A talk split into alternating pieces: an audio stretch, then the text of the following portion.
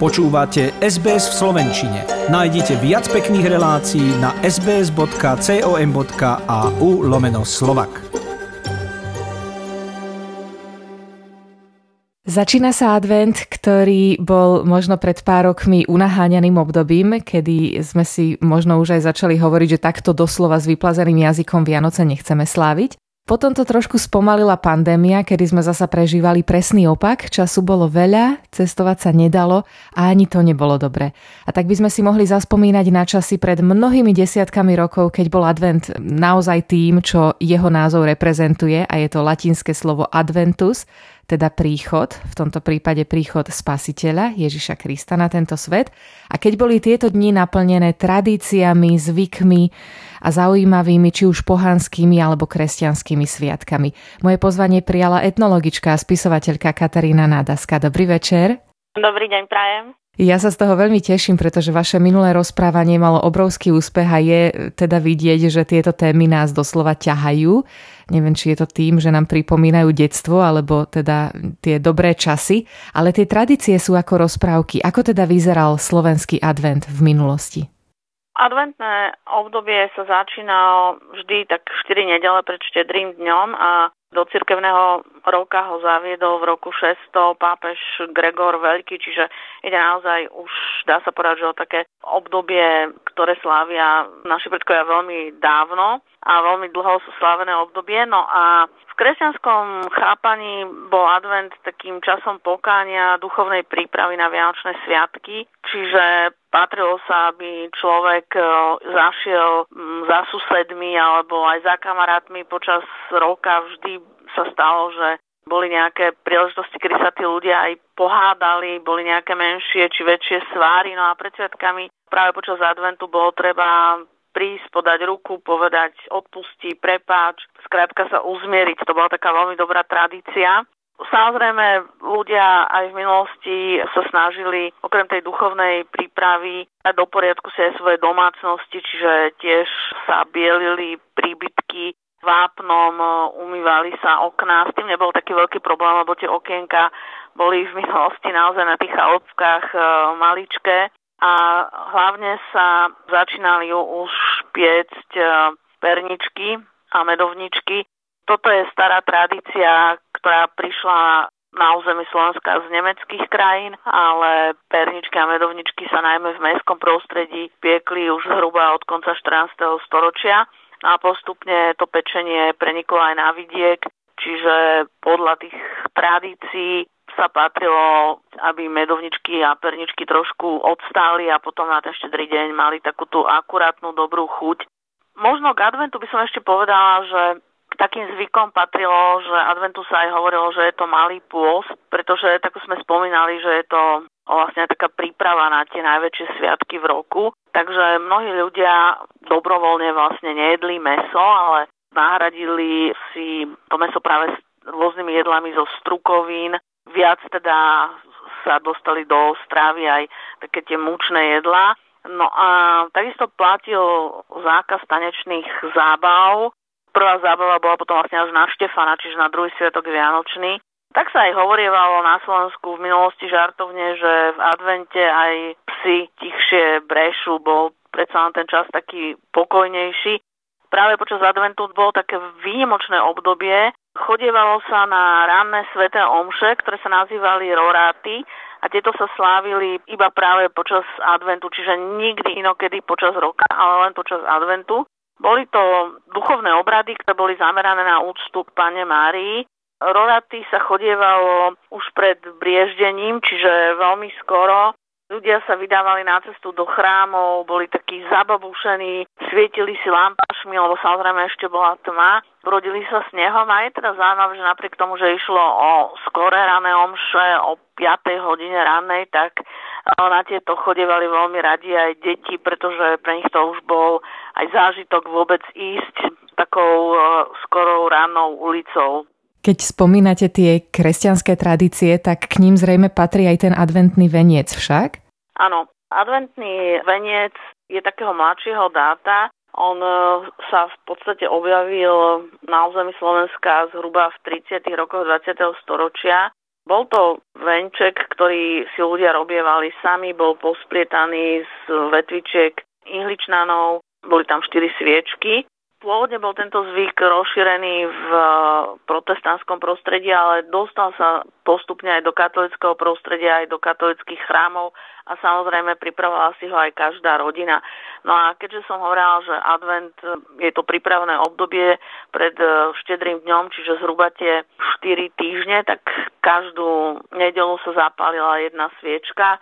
No a keď horeli všetky štyri, tak už vlastne bolo jasné, že štedrý deň je pred dvermi. Pôvodne, keď sa hľadala otázka, že kde vlastne vyšiel alebo akým spôsobom ľudia vymysleli a kto vymyslel adventný veniec, tak ako som spomínala, bolo to v protestantskom prostredí, keď e, istého učiteľa sa deti pýtali, že kedy už budú Vianoce a tie malé deti majú trošku iné chápanie času, takže ona by im to tak aj vizuálne priblížil tak ozdobil koleso od voza, dal na neho veľké sviečky, ktoré symbolizovali nedele a malé, ktoré symbolizovali dni a v podstate vždy, keď prišli ráno do školy, tak si spoločne zapálili jednu sviečku a tak tie deti videli, že každý deň horelo viac a viac sviečočiek a že ten veľký deň, štedrý deň sa približoval. No a v podstate tu niekde sú tie korene, ako vznikol adventný veniec.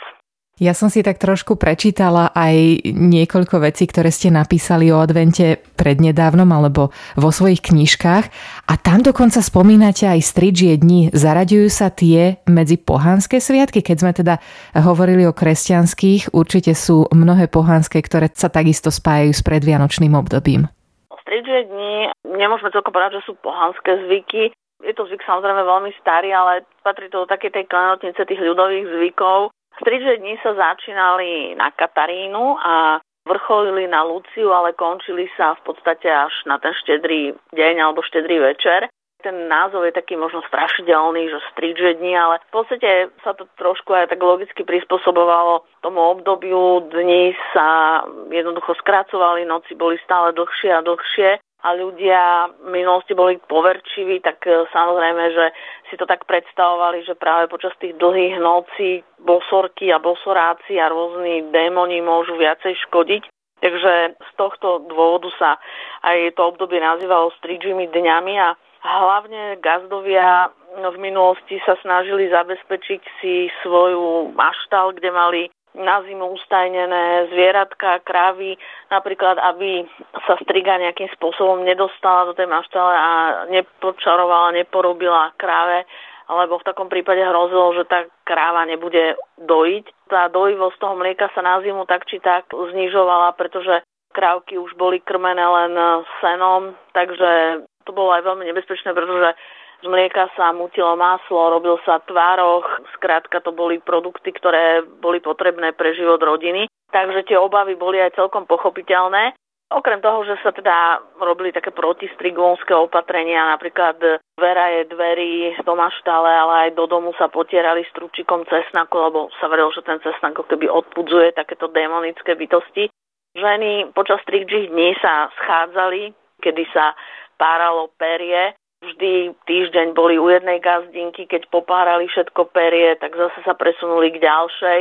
A bola to taká príjemná činnosť. Jednak e, naozaj pomohli s tými páračkami, pretože každá dievčina v minulosti na Slovensku, ktorá sa chcela vydať, musela mať svoju výbavu a každý región mal aj predpísané, že napríklad e, dievčina vo výbave musí mať minimálne 4 periny a 12 vankúšov, tak všetko to bolo treba naplniť perím. No a tá sama gazdyňa, keďže tých dievčat dcer na vydaj mala často viacej, vydávali sa niekedy rok po roku, tak jej to dobre padlo, že jej susedky takto pomohli. No a oni nielen teda párali a toperie triedili, ale samozrejme nezavreli sa ani, ani ústa a spievali, rozprávali, klebetili a potom už keď sa zotmelo, lebo to sa tak schádzali každý deň okolo tej 17. hodiny popoludní až do polnoci a už okolo polnoci pre nich prichádzali ich manželia, muži s krčmi a vy ich odprevadili domov no a začali si rozprávať práve aj takéto rôzne strašidelné, ja by som povedala, že až hororové príbehy pre dospelých. Deti už pospali na príbecku, na peci a aj to slúžilo k takému spríjemneniu si tých e, dlhých zimných večerov. A zase mládež trávila čas pri priatkách. oni si vždy prenajali nejaký priestor, to sa volalo, že kúdelná chyža, čiže tam, kde spriadali kúdel, buď to bola nejaká izbička u nejakej vdovy, ktorá mala priestor navyše a celú zimu sa tam schádzali. Najprv dievčata, za nimi prišli mládenci a v podstate namiesto toho klasického randenia, ako to robí mládež dnes, tak e, v minulosti tí mladí ľudia v zime trávili čas takto spoločne, že dievčata pracovali a mládenci ich zabávali. Je veľmi zaujímavé, že mnoho z týchto zvykov sa už dnes nepraktizuje, ale taký ten najsilnejší stále zostáva, to je Sviatok svätého Mikuláša však, to je to obdarúvanie a tá štedrosť. Počas Stridžihni bolo viacero takých sviatkov, bol Sviatok Svetej Barbory, kedy sa chodilo s barborkami a bol samozrejme aj Sviatok Svetého Mikuláša. Toto je sviatok, ktorý pôvodne vznikol v meských a šlachtických rodinách. Spočiatku sa obdarovávali práve také chudobné deti, lebo vychádzalo to z toho princípu obdarovávania, ako hovorí aj legenda o Svetom Mikulášovi. Z jeho života sa nám zachovalo niekoľko takých legend, ale najznámejšia je tá, že ako vlastne obdaroval tri sestry, ktoré boli chudobné a on im už každý večer dal potajomky do okna nejaké peniaze, aby sa mohli vydať, teda aby mali to veno povestné. No a na základe toho, že sám sa vedel teda rozdeliť a myslel na druhých, tak vlastne na, tá prípomienka toho sviatku je práve v tom, že ľudia sa obdarovávajú. Takže z počiatku sa obdarovávali deti, ktoré to viac potrebovali a boli to aj také praktické veci ako nejaké teplé ponožky uštrikované alebo svetre, čiapky, proste aby na tú nadchádzajúcu zimu tie chudobnejšie deti boli zaopatrené, ale potom neskôr sa tento sviatok aj krásne preniesol do rodín. Samozrejme obdarovávali s veľkou radosťou rodičia svoje deti a robilo sa to tzv. obchôdzkovým spôsobom, to znamená, že chodeval svätý Mikuláš, čiže niekto, kto bol zamaskovaný do podoby Mikuláša ako arcibiskupa so všetkými atribútmi, ktoré mal mať a s ním chodieval najprv aniel. No a až neskôr, až dá sa povedať, že koncom 19. storočia sa táto tradícia preniesla aj na vidiek, do toho vidieckého prostredia z toho meského a tu nám pribudla už ďalšia postava a to bola postava čerta, čiže tá postava čerta bola taká komická, zatiaľ čo Aniel so Svetým Mikulášom boli vážne postavy, tak ten čert bol taký komický a robieval rôznu takú šarapatu, strašil deti a treba povedať, že na vidieku sa obdarovávali napríklad aj slobodné dievčatá, ktorých mládenci chceli takýmto spôsobom si úctiť alebo ich teda potešiť a tam potom vznikali aj rôzne také komické situácie, ktoré mal na starosti práve ten čert. Páčila sa mi, e, mám pocit, že to bola barborská tradícia čerešňových vetvičiek a potom samozrejme aj veštenie, ktoré sme robili na Ondreja. Môžete nám niečo povedať aj o týchto katarínskych, ondrejských, barborských tradíciách, o ktorých už možno dnes málo vieme? Naši predkovia, hlavne teda slobodné dievčatá, praktizovali také nevinné formy, keď to mám tak povedať, ľubostnej mágie. Bol to skôr, aj oni to brali viac ako zábavu, pretože tým, že tie tanečné zábavy sa nekonali, tak tá mládež mala taký ten náhradný program, aby sa mohli stretávať. No a dievčatá v každom storočí sú vždy také zvedavé, Takže aj tu samozrejme rovnako tieto niektoré tie tradície sa udržiavajú u nás na Slovensku ešte dodnes ako forma zábavy, ale v minulosti ich teda tiež nebrali celkom vážne, ale naozaj sa pri tom aj dobre zabávali, tak napríklad na Barborku boli také obchodsky, kedy sa mládenci prezliekli a aj dievčatá chodievali ako na Svetu Barboru pozerať a pozdravovať svojich rovesníkov, ale robil sa, robila sa tam aj taký, taká zvláštna alebo zaujímavá vec. To znamená, že slobodná dievčina si otrhla v záhrade konárik e, z ovocného stromu, najblúbenejší bol asi čerešňový konárik a ten si dala pekne doma do vázičky s vodou a teraz ho pozorovala a ak do štedrého dňa ten konárik e, zakvitol, čiže to znamená, že tom teple sa rozvinul a pustil tie púčiky, aj sa to tak volalo, bola to taká, že tradícia púčkovania. To znamená, že sa ten následujúci rok vydá a pokiaľ teda sa nerozvinul ten konárik, no, tak si musela ešte jeden rok počkať. Čiže to bol tiež jeden z takých barbovských zvykov. a potom napríklad Sveta Lucia. Na Luciu toho bolo naozaj veľa, lebo to bol taký veľmi tajomný sviatok. Okrem toho, že tu vrcholili tie strídže dni, tak boli veľmi obľúbené a populárne také obchôdzky s ľudskami, ktoré kedy si robili výlučne mládenci, slobodní mládenci sa zamaskovali. Obyčajne chodili tri ľudsky, oni si dokonca aj tvár namočili najprv do vody a potom do múky, čiže aby nebolo vôbec poznať, že o koho ide, dali si na seba také biele plachty. Mali v rukách husacie krídla a išli po domoch, kde boli slobodné dievčiny.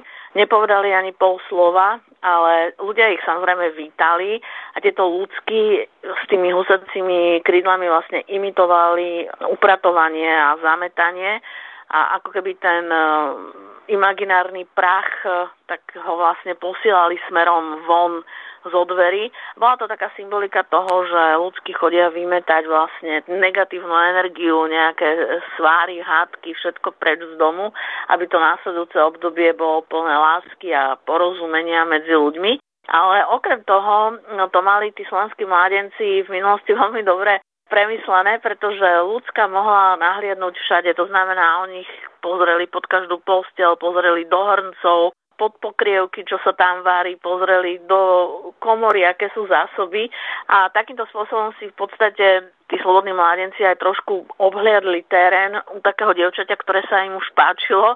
Vedeli si vlastne urobiť obraz, že či tá dievčina je usilovná, či dobre upratuje, či je všetko v poriadku. Takže aj tu v podstate sklbili zábavu samozrejme aj s trošku s takou no, zvedavosťou svojou mladeneckou.